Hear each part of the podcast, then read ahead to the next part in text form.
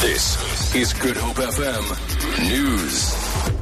Good morning. The case of the 33 year old man who allegedly masqueraded as an NPA official and offered to make the murder case of Oscar Pistorius disappear will be heard in the Pretoria Specialized Commercial Crimes Court today. The Hawks arrested the man last week. He allegedly attempted to extort 250,000 Rand from Pistorius and his family and promised to make the Paralympians murder case disappear. Hawks spokesperson Hangwani Mulaudzi says people close to Pistorius brought the scam to their attention. Firefighters are trying to extinguish a truck which has caught alight on the M5 near Klipfontein Road towards Cape Town. Fire and Rescue spokesperson Theo Layne says the truck driver is unharmed. Layne says the cause of the fire is unknown at this stage. The incident is impacting the traffic flow as we have closed two lanes of the M5 freeway. We have uh, two vehicles, firefighting vehicles, as well as 10 firefighters on the scene. The fire is contained at this moment. Farm workers in the Swartland region whom attended the event in Malmesbury to commemorate Human Rights Day have welcomed a drive to educate them about their rights.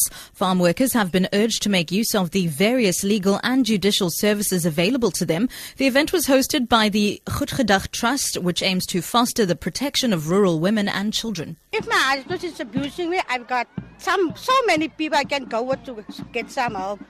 Maybe he's gonna slap me or something like that. I know my rights now. That they don't have to sit there because they think nobody can help them. There is a way there for us out there. Donald Trump says if he's elected U.S. president, his first foreign policy priority will be to dismantle the nuclear agreement with Iran.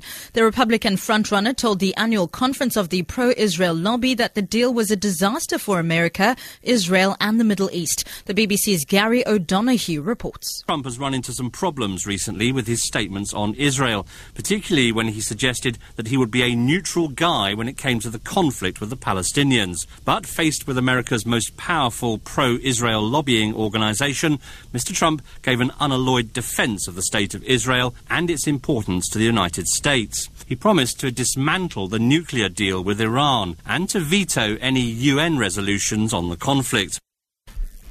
The rand is trading at 15 rand 21 to the US dollar, 21 rand 88 to the pound sterling, and 17 rand 11 to the euro. Gold is trading at $1,244 an ounce, and the price of Brent crude oil is at $41.60 a barrel. For Good Hope FM News, I'm Sibs Matiela.